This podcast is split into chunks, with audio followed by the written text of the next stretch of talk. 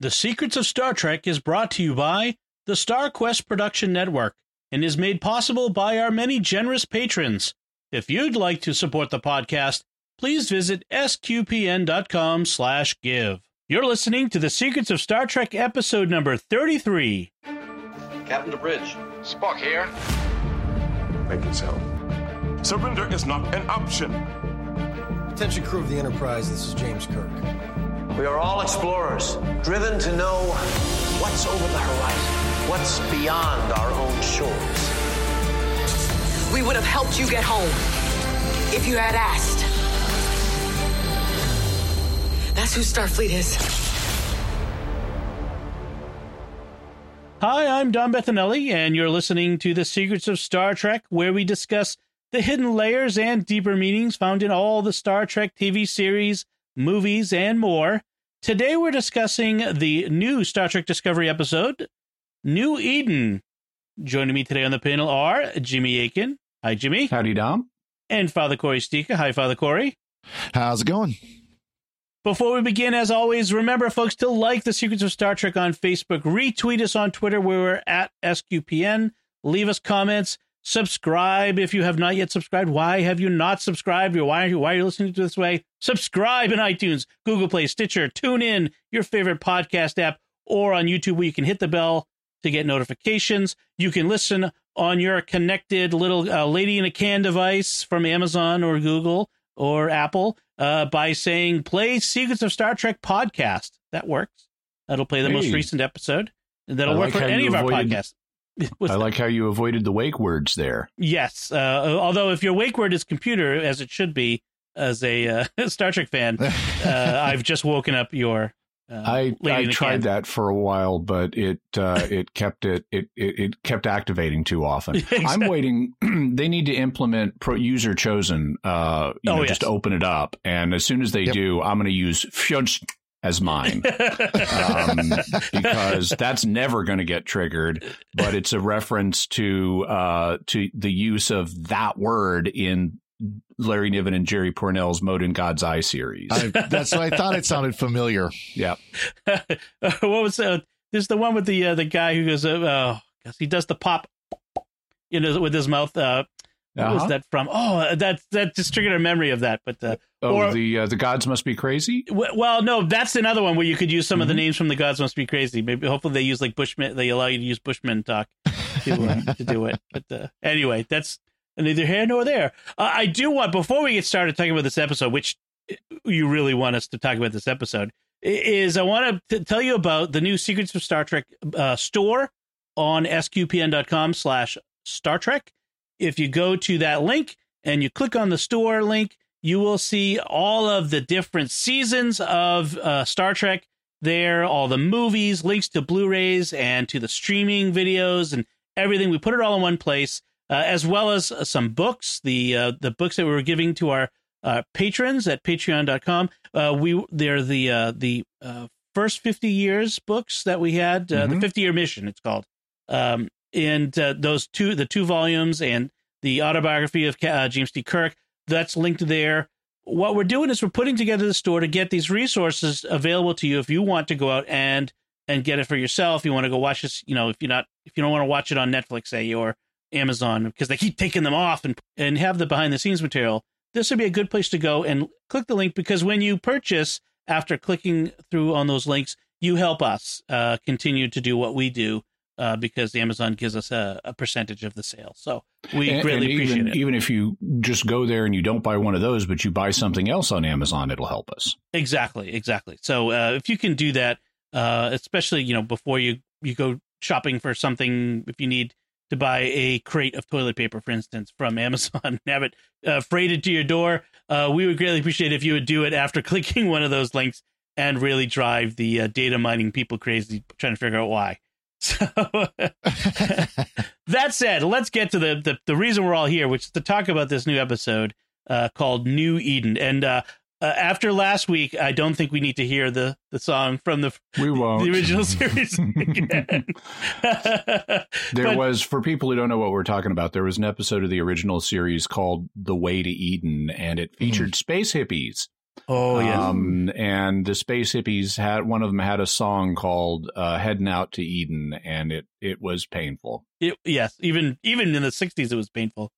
Uh, so that's not this. What we have is this episode, which was directed, by the way, by Jonathan Frakes, the the beard, the bearded one. Yeah. Uh, he was uh, number one, uh, Riker from Star Trek: The Next Generation, who's become a, is a very successful, well known TV director in his own right. Mhm. Uh, Yeah. and, and I have to say, he did a great job in this episode. So uh, the directing of this was really good.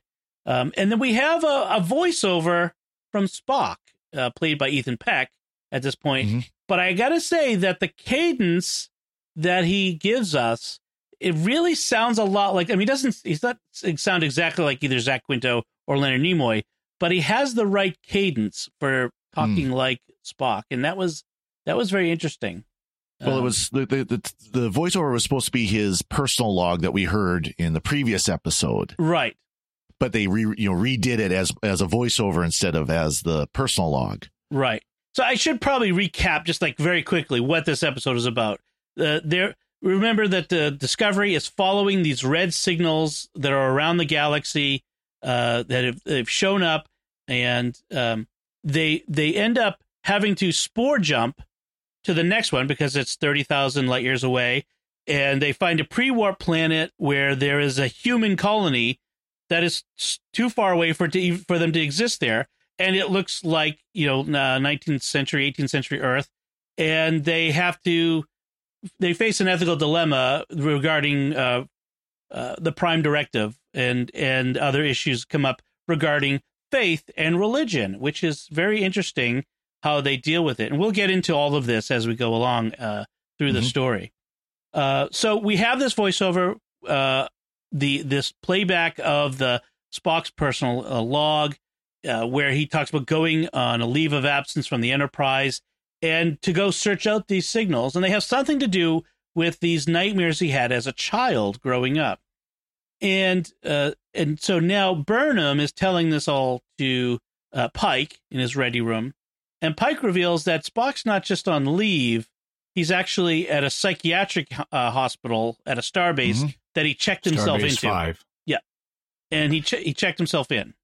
and that's obviously disturbing it's it's meant to be disturbing but it's going to be extra disturbing for the portion of the fan base that is not happy with discovery to begin with Exactly. Right.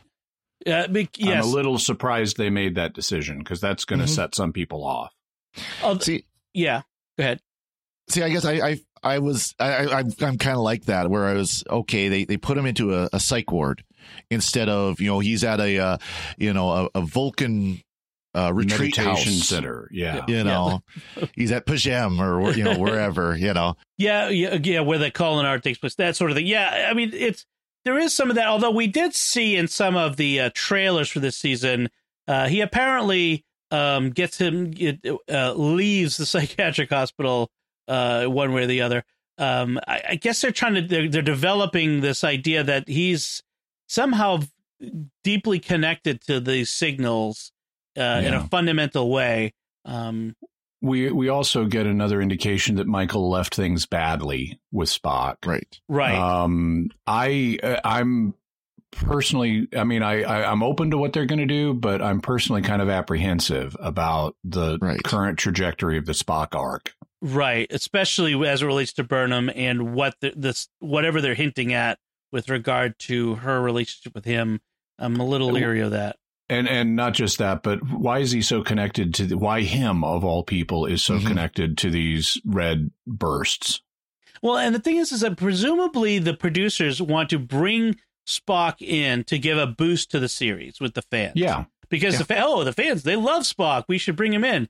But if you're gonna bring him in, you've got to respect w- the the what fans love about Spock. Their their con- the conception of Yeah. him, um, Mhm. and and you have to respect that. And uh, I'm I'm not saying they ha- they haven't or they won't, but um, but like you both.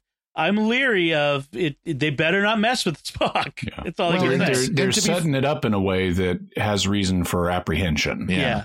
And and to be fair, the, the the the Spock that we will see in Discovery or should see in Discovery won't be exactly the same as he would be in the the original series because there would be 10 years of development as a person Right. but there still are going to be elements that we are going to recognize in the character that go throughout the character Right. This is going to be the Spock who's somewhere between the cage and the where no man has gone before. That's really where we're Mhm. at with, with this. And maybe that's what we will see because the Spock of the cage was very different from the Spock of where no man has gone before. Uh, so Yeah. maybe this is a, is going to be uh, uh, offered as an explanation of how he got there. Maybe, although I think a lot of fans treat Spock's characterization in the cage as a Mopee.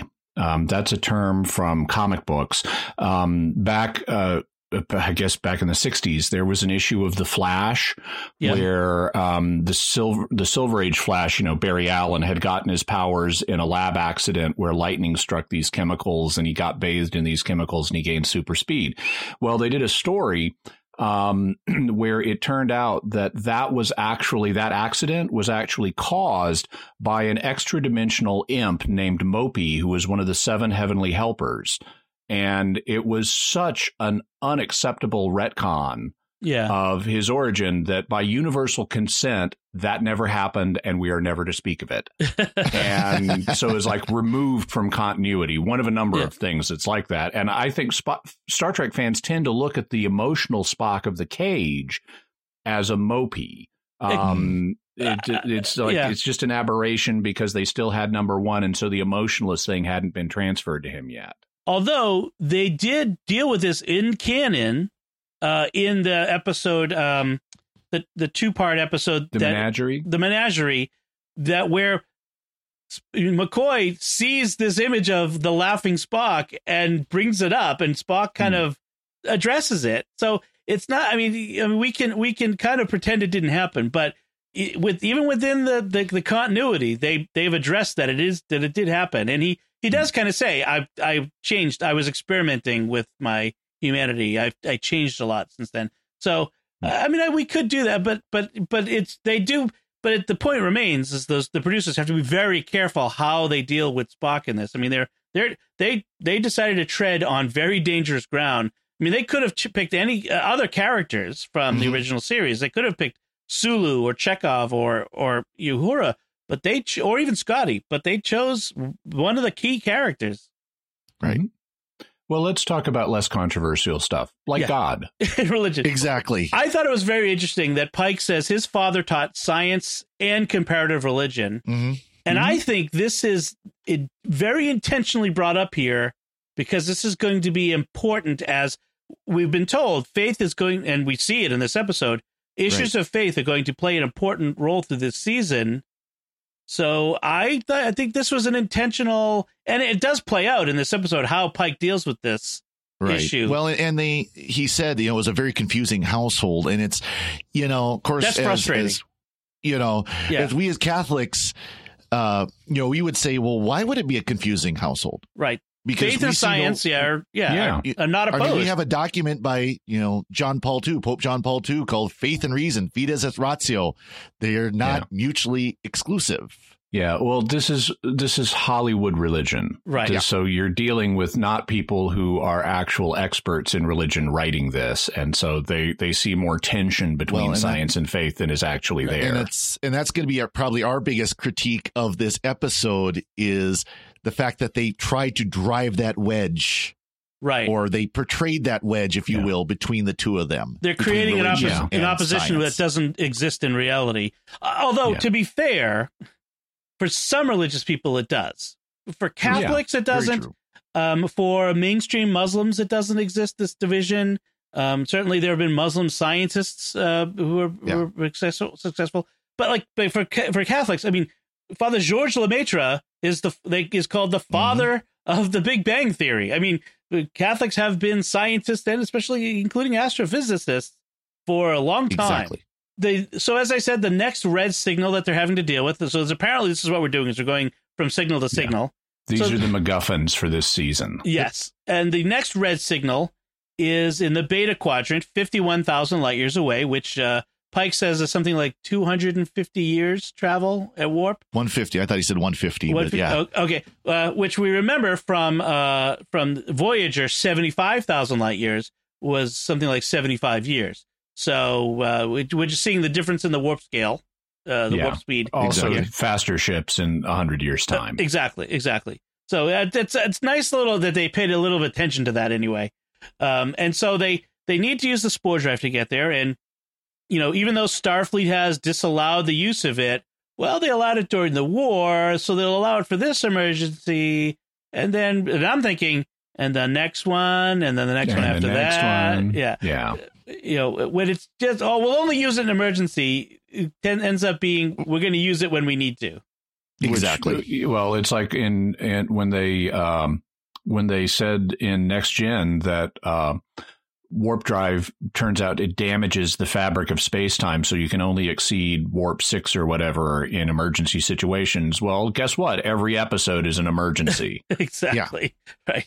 So yeah, the, the these these hard limits end up we they what they do is they limit themselves as writers and they they regret it later.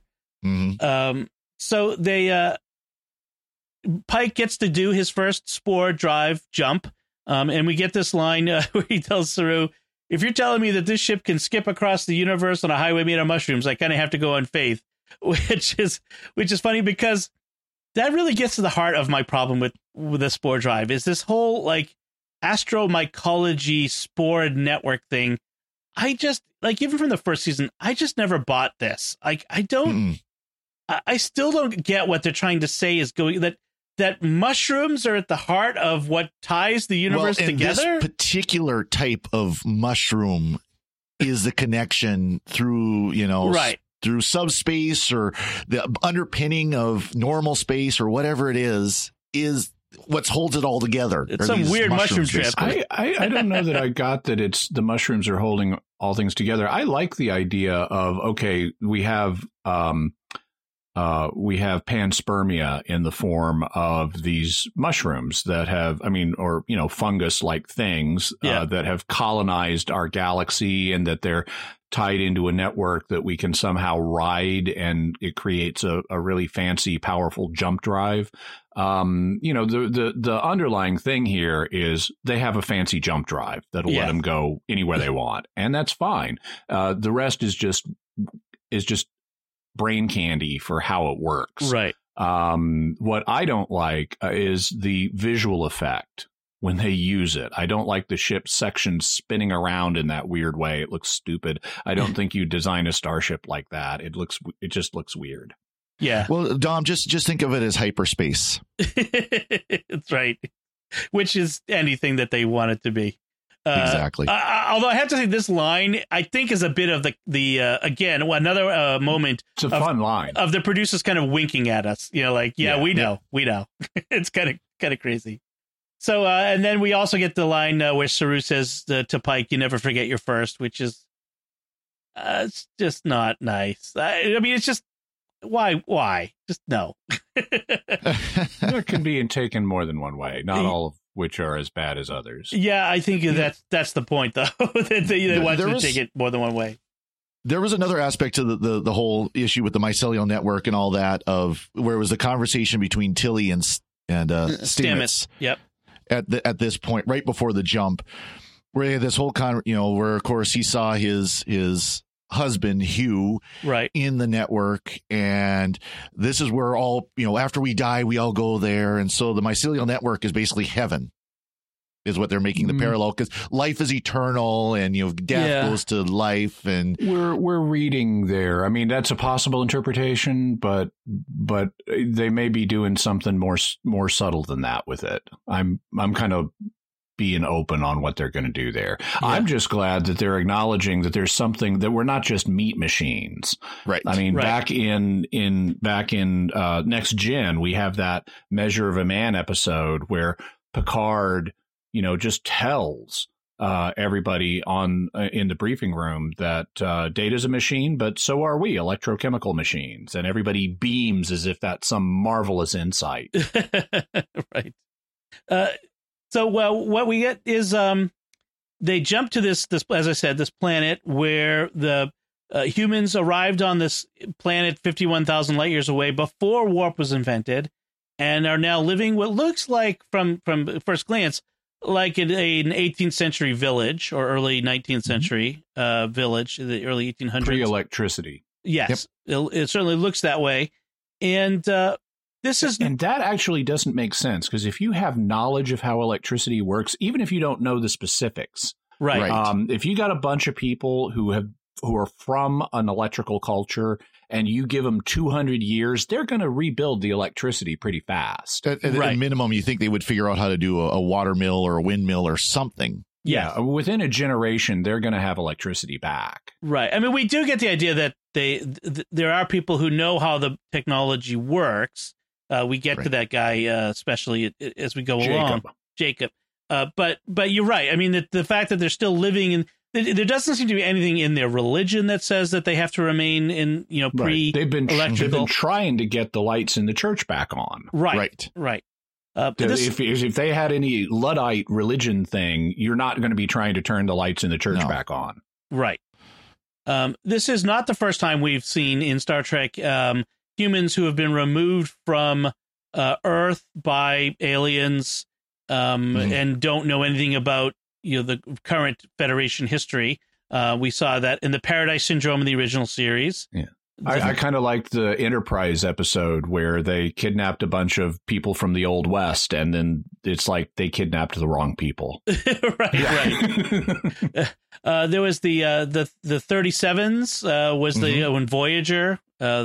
Um, there was there was a there was one. It wasn't. They weren't ex- kidnapped by external forces. They were in um, ex, uh, suspended animation. It was the uh, the TNG episode where the where Picard ex- explains that the in the future there's no money. Oh, yeah, there was there was the like the uber capitalist who thought he was going to be rich beyond you know Yes, Midas's dreams, and it turns out, oh, by the way, all your money is worthless because we're in the we're in the enlightened future where we don't use money anymore until you get to DS nine and we have Latinum. right. If only they'd woken him up a hundred years earlier. Yep. Or So- put him on DS nine or something. No. Yeah. um uh, uh, let's see the there's this discussion between uh, Pike and Saru and Burnham about this colony and um the they they get the uh Pike determines that the prime directive or general order 1 which is the way they refer to it throughout this episode Mhm. applies in this case and I'm Right. and I was kind of thinking I'm not sure why it does these are obviously human beings taken from Earth. They're not a separate civilization. They're, I mean, or even really a separate culture. They're just uh, an offshoot. Well, I guess his argument would be that they are a separate culture at this point, and they even have a unique religion at this point. Um, and so, th- one of the things. I mean, it's it's going to be a matter of interpretation. You'd probably need a Federation ethics panel to settle it, and he's got to make a field decision. Right. The safe field decision is assumed that the prime that the prime Yeah. directive applies. Um, the but uh, you know we have a mention of Luddite colonies existing even on Earth, and one of the things that the Federation is very big on is the right uh, rights of individuals to self determination. And so, if you have a group of people who have formed a culture um, you need to respect their right to let that culture develop, um, especially if it's pre warp. And, you know, I'm not entirely convinced by this line of argument, but as a field decision, erring on the side of safety uh, seems to be reasonable to me. Since Kirk I always it- I- I- erred in the other direction, maybe it's nice to have Pike doing that. Well, Yeah. exactly. I was going to say it's nice to have Pike being not Kirk and um and being much more thoughtful and not reckless. Also, I I I, I noted how many times he specifically said the the phrase "General Order Number One" yes. in this Mhm. episode. It was a lot, and um and that kind of struck me because Pike himself is the reason for General Order Number Seven which is that no Federation starship is to approach Talos 4 under any circumstances. and That's it right. carries the death penalty. right. Right. so right. He himself has a history with the general orders that's very personal. That's true. that is true. Um, we in this conversation we get a reference to there are more things in heaven and earth, the Horatio, and the the end of that is than are dreamt of in your philosophy. That's a line from Yep. Hamlet. Um, Yep. We also have a mention of Clarke's third law, meaning Arthur C. Clarke, which the Mhm. they say the original is any sufficiently advanced technology is indistinguishable from magic. And then Pike says that this has been reimagined in the future by philosophers or whoever to say any sufficiently advanced techno- extraterrestrial intelligence is indistinguishable from God. Yeah, not. Not really. Um, you know, th- th- this is this is a point where I think St. Thomas Aquinas, which by the way, on the day we're recording this, day this will be released. This is his feast day. I think he would have a lot to say to Captain Pike about that. Well, Yeah. well, let's be clear. He's not saying that it's the same as, but the, I think it's like Clarke was saying. The perception is, is that it's easy to con- to to trick people or confuse people And- and into this is- believing that it's God. Th- this is the God of signs and wonders, is what he's talking about. Yeah. you know, I the- can- the God who can come in and do all these great miracles and do all these great signs, and of course, it turns out it's just technology. right. Yeah. I, I can imagine. I mean, it's certainly true that as uh, as an extraterrestrial intelligence advances, um, it would uh, be able to fake an illusion of God Right. better. Uh, that's true. That's not controversial. I mean, we have that here on Earth, where you had the cargo cults spring up. Um, but uh, but still knowing what God is from a Christian perspective, namely an omniperfect being, a being with all possible perfections, um, I can propose tests that would distinguish uh, uh, any Right. advanced extraterrestrial Right. intelligence from an omniperfect being. See, Right. One of the thought I had was this this would be like Harry Mudd trying to play God.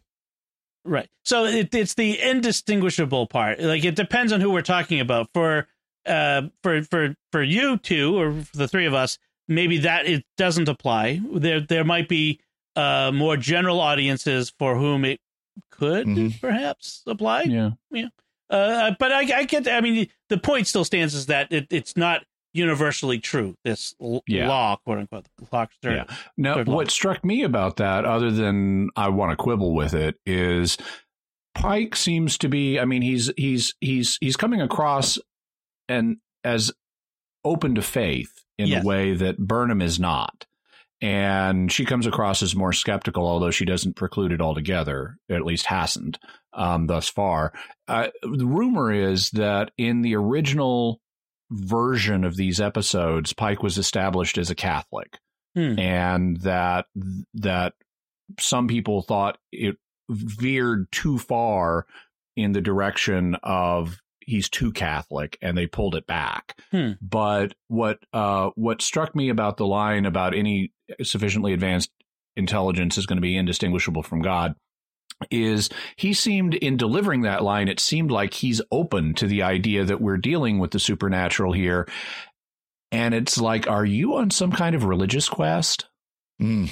um I, it started That- to make me question pike's judgment um that he it, it, it he seemed too open to Hmm. and, i'm not i'm not if he said i don't know if it's supernatural or not that's fine but it seems like he wanted it to be and it, it made me start to question his judgment about is he on some kind of personal vision quest here is that what i want in a leader who's Well, that's having a good question because for the season is what is what is Pike doing here? Why is Pike here? Right.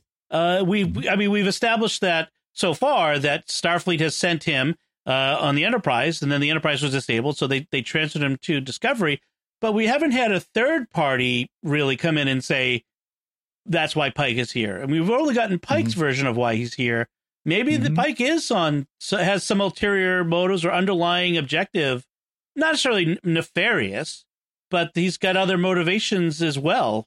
To, to, Well, and- to- and to this. it makes me wonder going forward how far are they going to push the the faith theme um yeah, because of course Pike is presented as kind of this this religious expert because he's the only one of the crew basically who have any kind of experience in faith. I mean, you could argue Saru when you watch the little sh- uh, short Trek Right. episode that he's got experience of a faith.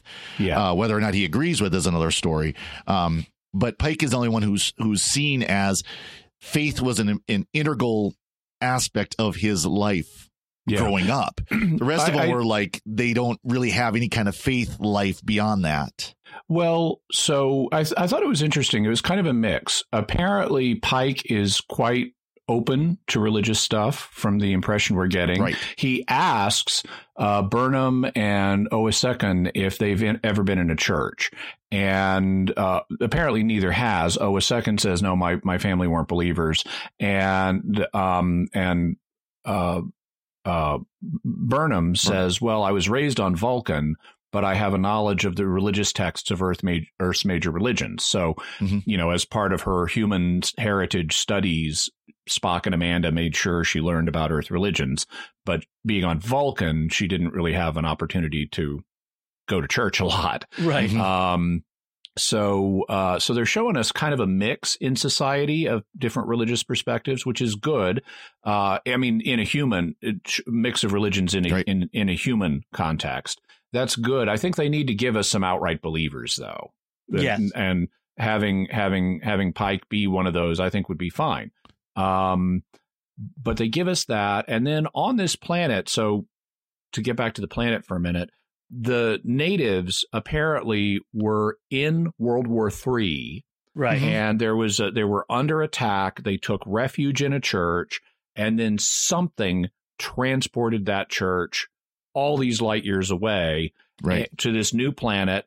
And they started building this colony called New Eden, and they viewed it as a kind of divine deliverance. And eventually, we're going to find out it's a red angel that transported them Right. um, but which is presumably why the red signal brought them here because there's about to be an event that threatens their survival.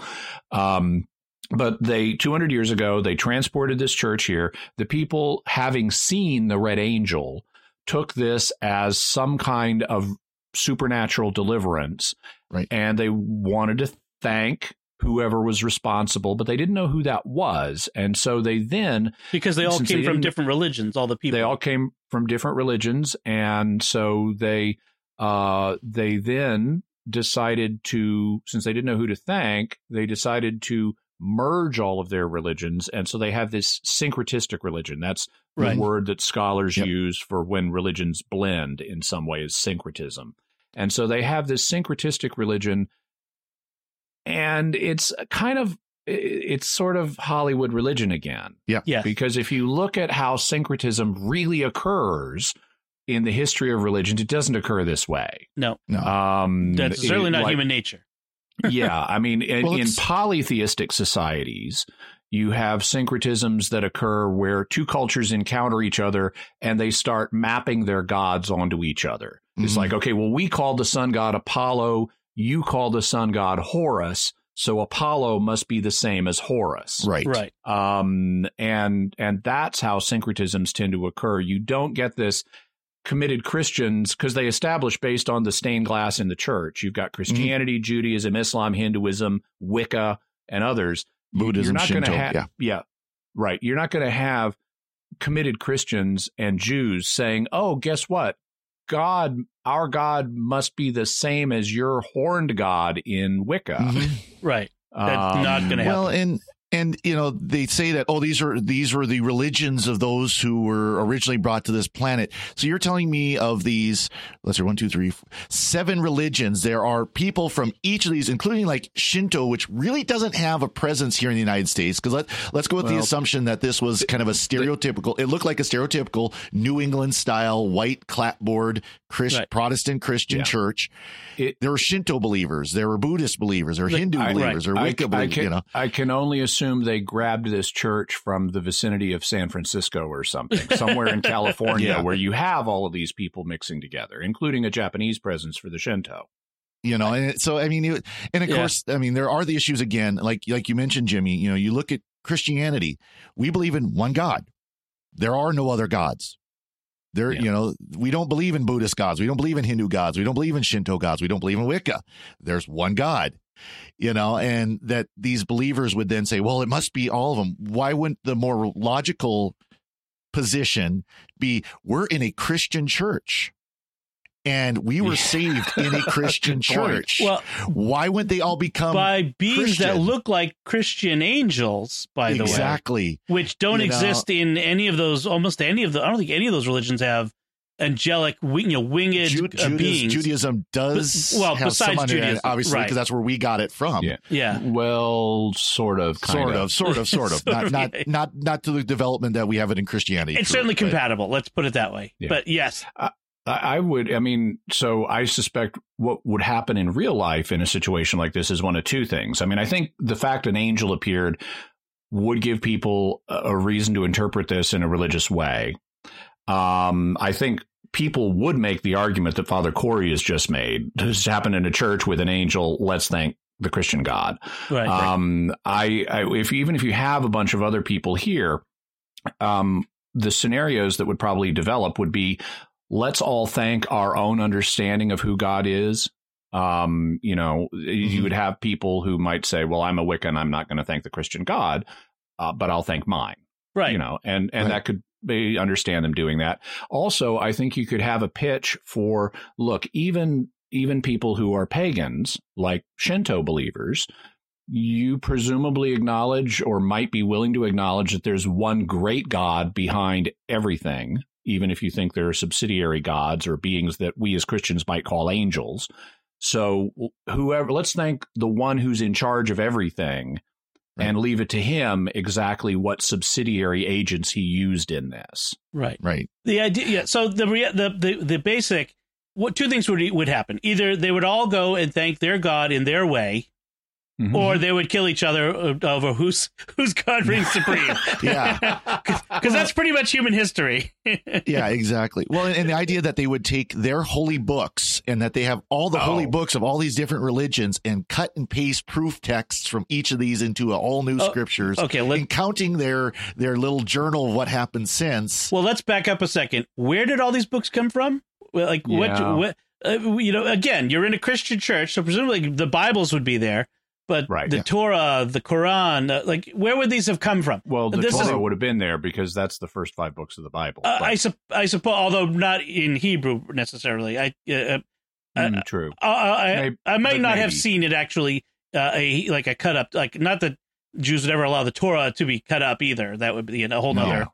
But but it, it's just yeah it it pushes the boundaries of belief if you push too hard on any Yeah. on any of this, and that's that's the problem for for having- believers. It's hard to believe, so to having speak. having said that, you know, it's kind of a sci-fi premise, and as a Twilight Zone thing, Yeah, Mhm. even though this wouldn't happen in real life, I can say, okay, well, this wouldn't happen in real life, but for purposes of story, let's take this weird Right. Twilight Zoney understanding and see what happens. and that's And- what and, I you was know- willing to do. And they they were, they tried to even explain that about how well we were you know they had that whole exposition which frankly was completely unnecessary and only existed to try to justify the syncretic religion in my opinion. Mm-hmm. You know this oh we were brought here by the mira- this miracle and because of that we didn't know who to thank. So what did we do? Oh we thanked all the gods. You know I mean they actually even had like that question and answer like a catechism class. Right, right. Yeah, now I got to say, like Pike's reaction to some of this was again interesting. So, a Pike had a very excellent answer about the stained glass.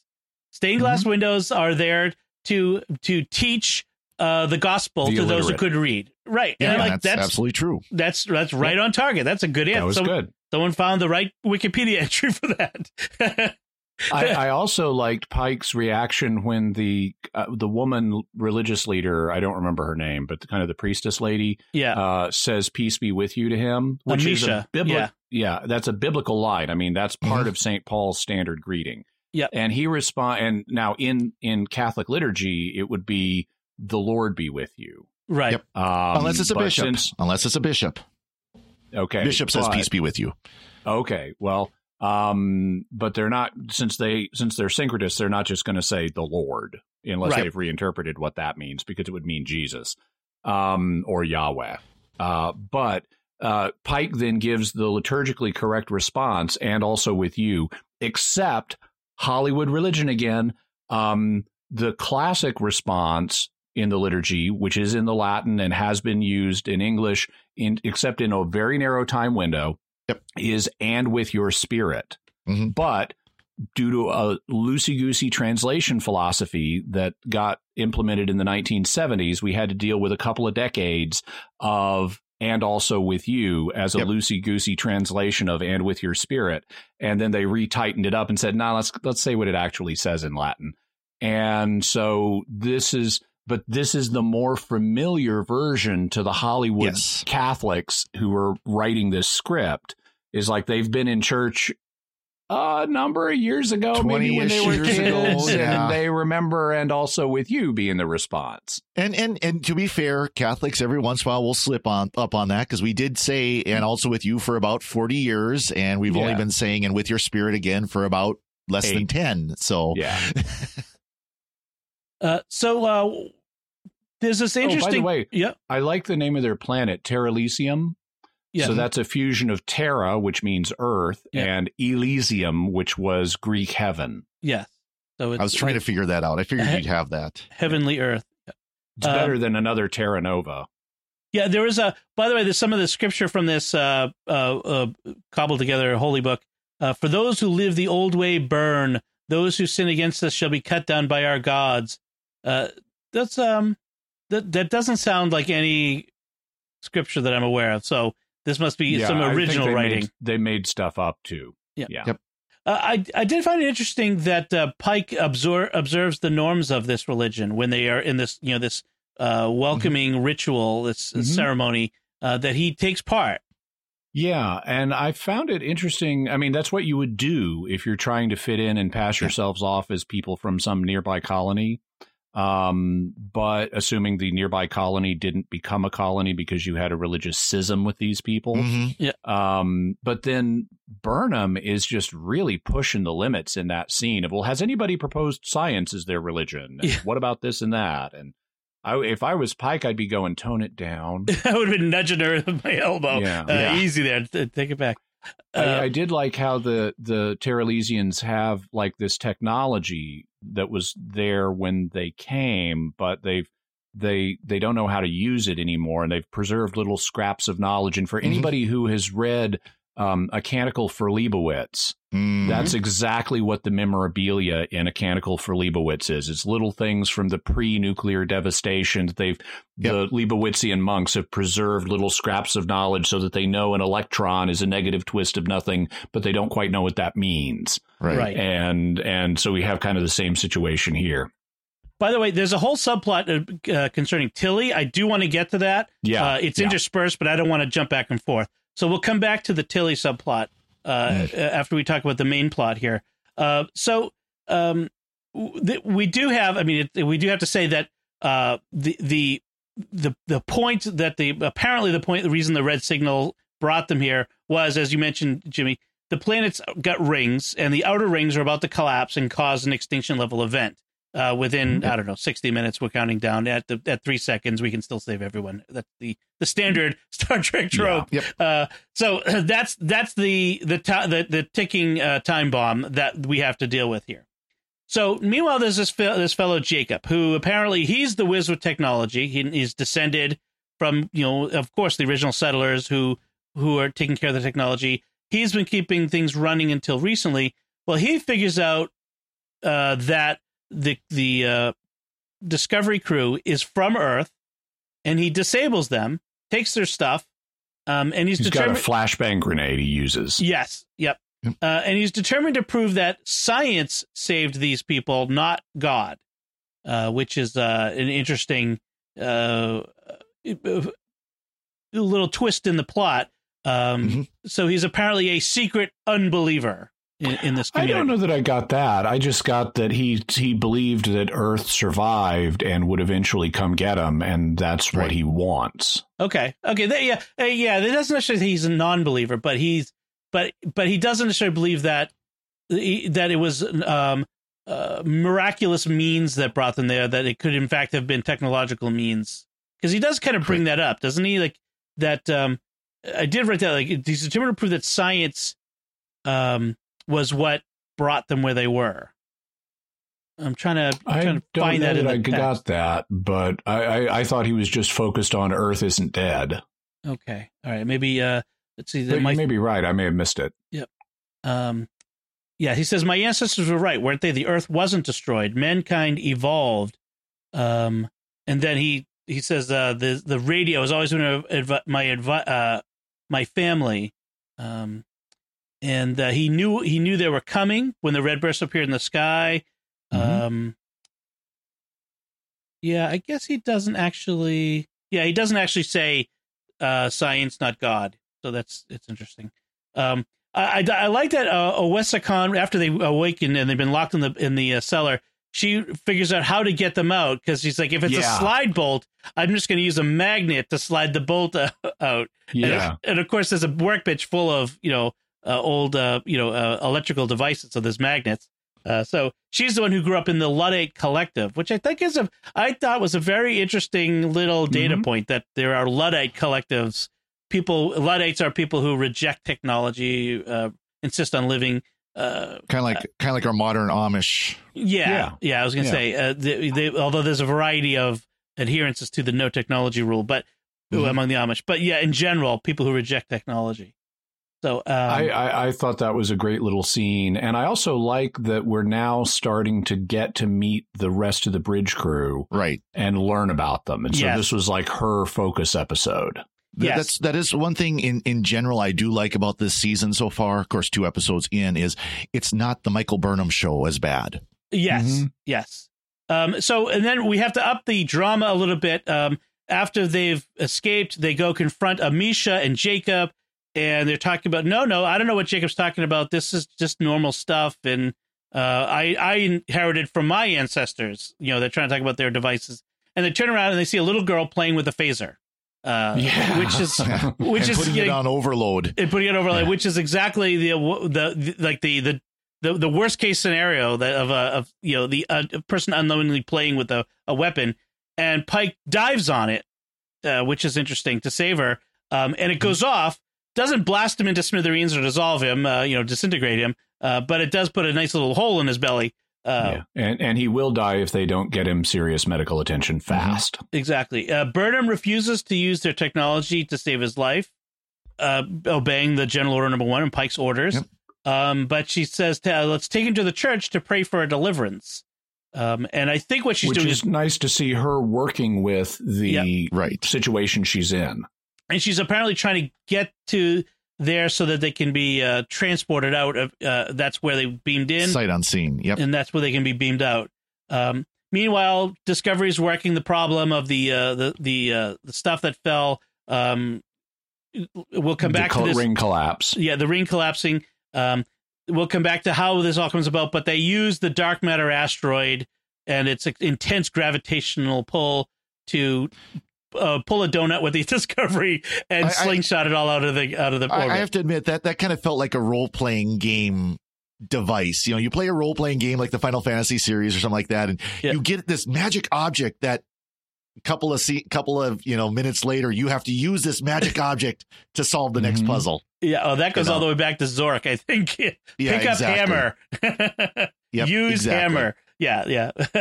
uh, so um, the the the team uh, transports away.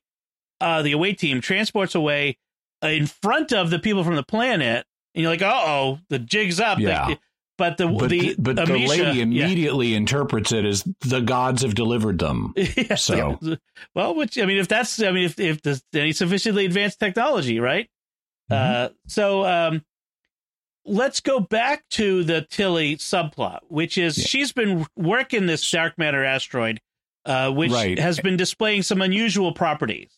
Right. And she initially harvests a sample of it to try to use to build an interface for the mycelial network. And there's an accident, and she ends up getting blown across the room by an energy discharge in the cargo bay. And yes, for once, we have the computer notice an unauthorized energy discharge and tell people about it. So Yeah, it's like, exactly. can't just fire a phaser in a ship and not have that go unnoticed. Exactly. Um, so I was really happy about that. She then wakes up in sick bay with Dr. Pollard, and I'm really starting to like Dr. Pollard. She had like one line in the previous episode, Yep. and that Yeah. was fun. But now she has several lines, and they're fun too. Oh yeah. Um, I, I have to say that that her, this at this scene in sickbay with Saru, Saru mhm. like it, it talks to her about you know you're putting too much pressure on yourself on the command program.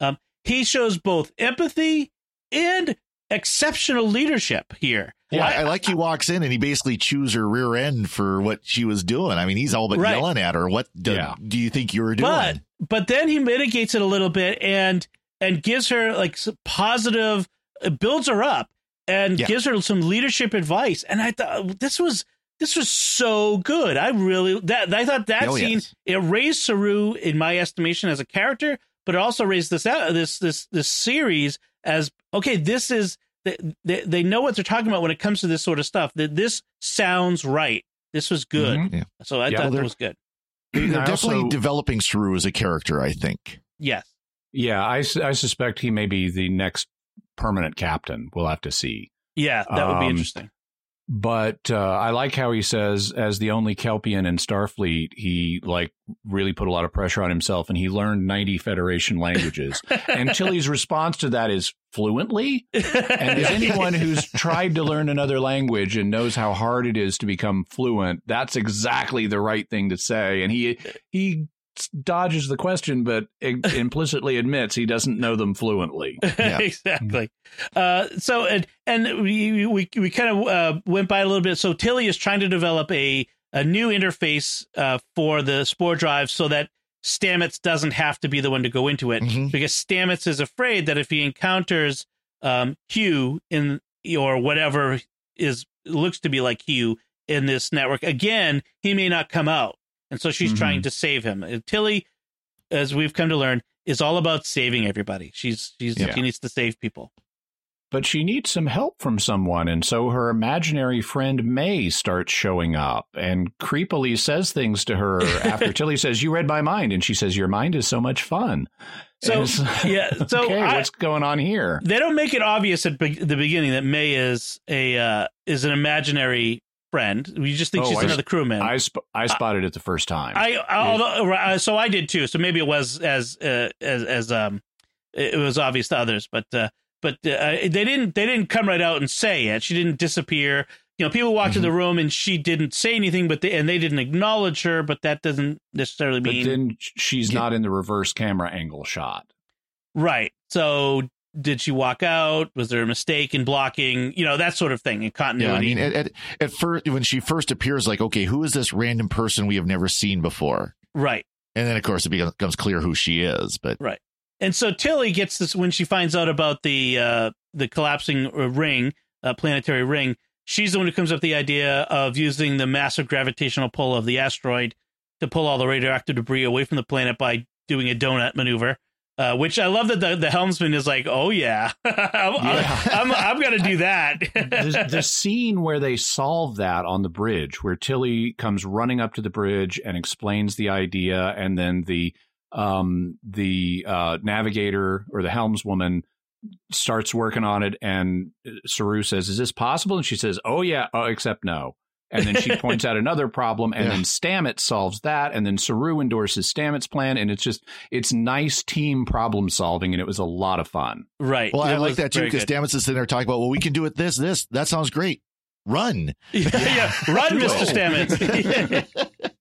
so well, and, and this this actress who plays the helmswoman, uh, she's obviously being given more openness to her character as well. Right. You know, again, this, we've we talked about this last episode, but they're obviously developing these characters more because her facial expressions, where she's like, "I don't know," oh wait, and then she gets this big grin on her face, I can do this. You Yeah. know, this is Detmer, uh, Lieutenant Detmer. Yeah. Detmer, yeah. I mean, basically, all we got from her in the in the first season was her anger at Burnham. That was pretty much because yeah, she her. was on she was on the Shenzhou. right. And when it all everything happened and, she was injured that's why she's got the the implant along the side of her her head and the, her Oh. fake eye Yes. Oh, I didn't know that. I'll have Yeah. to re- watch for that. And uh, but so yeah, it's nice that she's getting more. She's she's uh, her character's growing, which is great. Uh, and so after they've solved this problem, they've saved the planet. Um, by the by the way, uh, so we have yet another super dense rock field on screen, yes, Mhm. and um, also the dark matter asteroid. While it, you know, to let us know it's the dark matter asteroid, they have it glow blue. Real dark matter does not glow. That's why it's called Dark. dark, Dark. because it's invisible. right. Um, so the uh, as as Tilly is heading back to sick bay uh, because she's still in her her sick bay gown uh, right uh, as she's on the bridge. As she's heading back to sick bay, she gets on the turbo lift, and this character May appears and kind of and says, "Way to go, Stilly!" And that throws Tilly for a, a loop, and she's like, "Wait a minute!" And then she, as she gets back to her quarters, she looks her up. This was a uh, was a, Stilly apparently was her high school nickname, Or right, and- Junior high, junior high nickname. Yep. Right. And this girl, May, was her classmate. And she's, and so Tilly's like, oh my gosh, I can't believe May is on board, this person I knew. And looks her up. She's not on board. Uh, she looks her up in the Federation database because you can look up anybody. It's like the best Google ever or scariest, Oh, uh, depending on how you view it. Uh, and it determines that uh, no, uh, May died years ago. So who is this? Who is May? Is she uh, a product of Tilly's concussion? Is she something out of the mycelial, mycelial network? And Is she an alien pretending to be a friend? right, right. And is this related to Hugh's appearances to Stamets both last Mhm. season and this season? Uh, I will be really disappointed if they if they go with alien pretending to be a friend. Um, Right. And I, I and I think they can't just give us a concussion either. Um, Yeah. I think what they are going to do in this season and what they need to do, given the subjects they're exploring, is they need to end with something that is ambiguously open to faith, like what they did on Deep Space Nine right. um, because it's Star Trek series. They're not going to come out and say, "Yeah, religion is all real," and here's the right one. Right. Um, they're not going to do that, but they need to also not just debunk either. And the vibe I'm getting from this season, like with Deep Space Nine, is that that's what they're going to do. They're going to try to give us something that's thoughtful and open, but non-definitive. I have a I have a very bad feeling that uh, when Spock is out there going to discover God among the red uh, angels, um, his other half brother Sybok is going to show. What does God need with a starship? not entertain the fans. that would be very bad. Well, yeah. Why does God need Oh, a yeah. starship? Didn't I ever mention my other brother, Captain Pike? Uh, in addition to Spock, I, there's Sybok. We were like three of us, you know, growing up we together. were We didn't, talk, we didn't talk about him. Yeah. oh gosh, please He's- don't. Sybok is another Mopee. Yes, he is. Uh, in fact, the autobiography of James T. Kirk, that book does a very good job of uh, of taking Sybok and putting him off in a little corner forever. Which is, My- yeah. but but the thing is that with with uh, this character, what I'm guessing is going to happen is they're going. To, this is my theory. We can tell if, I'm, if we come back and prove uh, right or wrong. She's also going to be somehow connected to the mycelial network. Uh, these that the the the dead are showing up in the network somehow. Some version of them, something about them, not quite sure. And this is going to be part of the reason why they cannot use the jump drive uh, in the future. That there'll be something that that ultimately says we've got to to to close off this Right. accessing of the mycelial network, Well, and maybe even the mycelial network will go away altogether. Well, we've we've got again kind of this idea that after Hugh died, that he his consciousness, if nothing else, transferred into the mycelial network, and Right. I, I wonder if that's kind of where they're going is when certain people or who knows what you know or all of humanity or who knows that Right. when they die that's where you end up afterwards and that's that's where you know, i made the comment earlier about how they're trying to almost make that connection between the mycelial network and what we understand heaven to be right, that would be uh, disappointing if they if they make that direct of a connection. Yeah. So So at the end of this episode, we have Pike go back down to the planet, Uh-huh. and he gets the. the one thing we haven't mentioned the the it, Terralesians have a, a helmet cam from a soldier. It's Right. broken, but it records the event of how they got there. And so Pike goes back down and tells Jacob that yes, he was right. We are from Earth, and we're part of a federation now. And um, and he, he so he's kind of breaking General Order Number One, Yeah. and he and Burnham have a discussion about that before he does it, and and then he gives uh, Jacob shuts down the transmitter that he's been his family's been using to try to attract an Earth ship Right. because now they've responded, and he says that's enough for me. He doesn't say take me with you, um, and that's good because he's mentioned a family. Right. And if you've got a family, you don't necessarily want to unplug from that.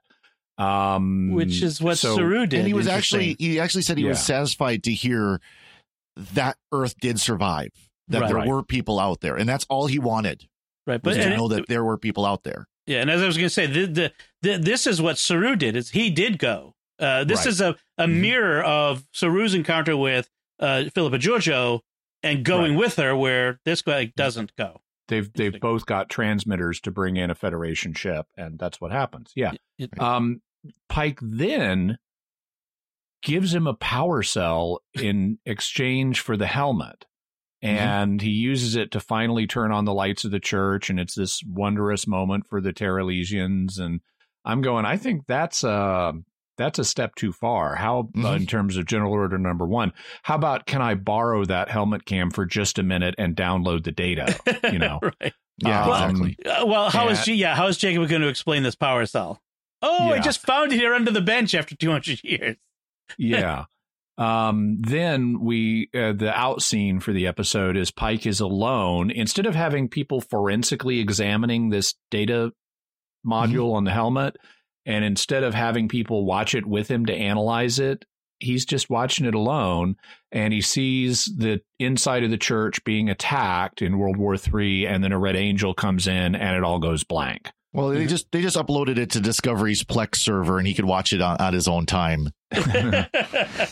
well, I think it might play into that what you mentioned, Jimmy, which is that Pike's on some kind of personal mission. Yeah, and because that- that's because normally you'd bring in all your experts and say let's let's figure this thing out together. yeah, you hand it you over. may notice something. Yeah, you hand it over to to Burnham and, And- say, It doesn't ne- necessarily say they didn't do that, but that he was Right. The idea Right. that he was sitting there watching it in his ready room privately, "Yeah." you know, says there's something more there than just personal curiosity. So b- before this, um, th- this happened. There was that moment where in the ready room where Burnham and and and uh, Pike have a conversation. Uh, Pike is recovering from being blasted, and his uh, he's still sore. His ribs are sore, and he says to, as, as Burnham comes, he says, "Don't make me Oh, yeah. laugh." And she says, "Fortunately for you, I was raised on Vulcan. We don't do funny," which makes him laugh, which makes Yeah. all of us laugh. It was kind of a cute line. that was a It good. I thought that was funny. Maybe maybe I should just be quiet. But she argues that to, to serve the overriding mission of finding ab- out about the signals, that the Prime Directive or General Order Number One might have to be sacrificed, and uh, Mhm. and, and Pike rejects that to a degree, although he does violate it, as we just discussed. Um, but then it raises the question: Is why is this mission so very important? Why is yeah.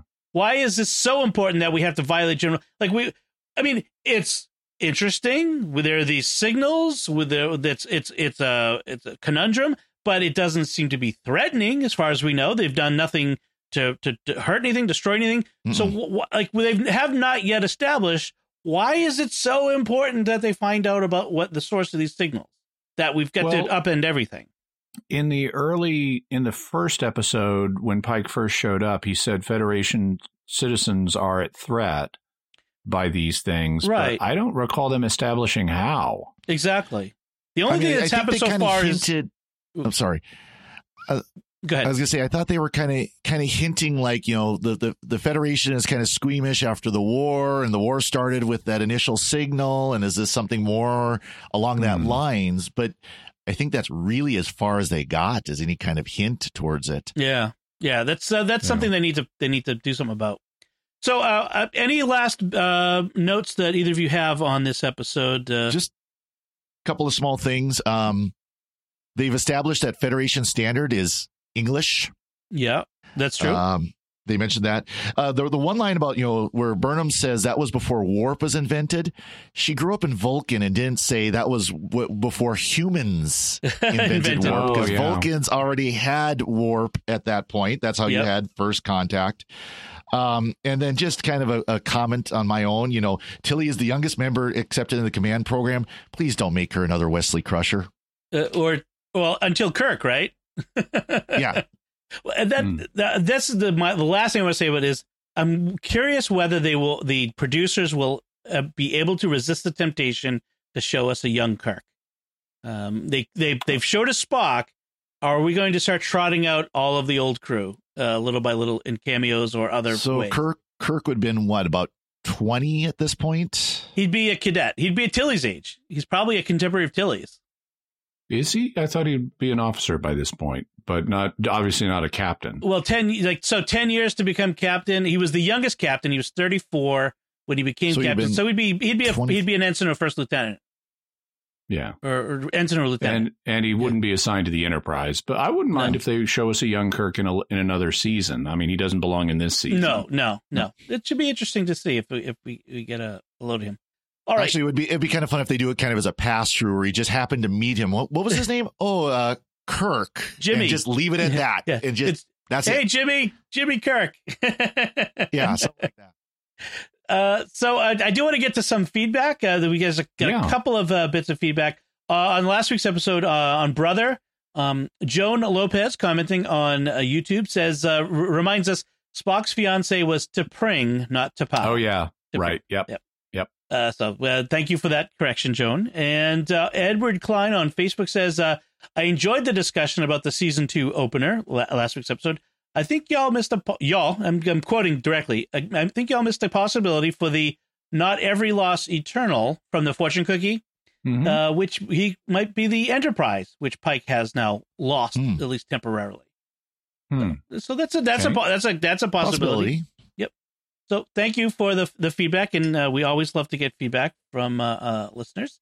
And uh, before we wrap things up, I'd like to take a moment to thank all of our patrons who make it possible for us to create the Secrets of Star Trek. Uh, and today we want to especially thank by name a handful: uh, Kelly B, Max S, Rochelle K, Familia Napuri, and Trevor W. Through their generous donations and all the the donations from all of our patrons at sqpn.com slash give. Uh, they make it possible for us to continue the secrets of Star Trek and all the shows at sqpn.com. And you can join them by visiting sqpn.com slash give. So that's it from us. Uh, what do you think of this episode, New Eden, and our discussion of it? Uh, let us know by visiting sqpn.com slash uh, trek or the SQPN Facebook page and leave us some feedback uh, on the episode there, or send us an email to trek at sqpn.com.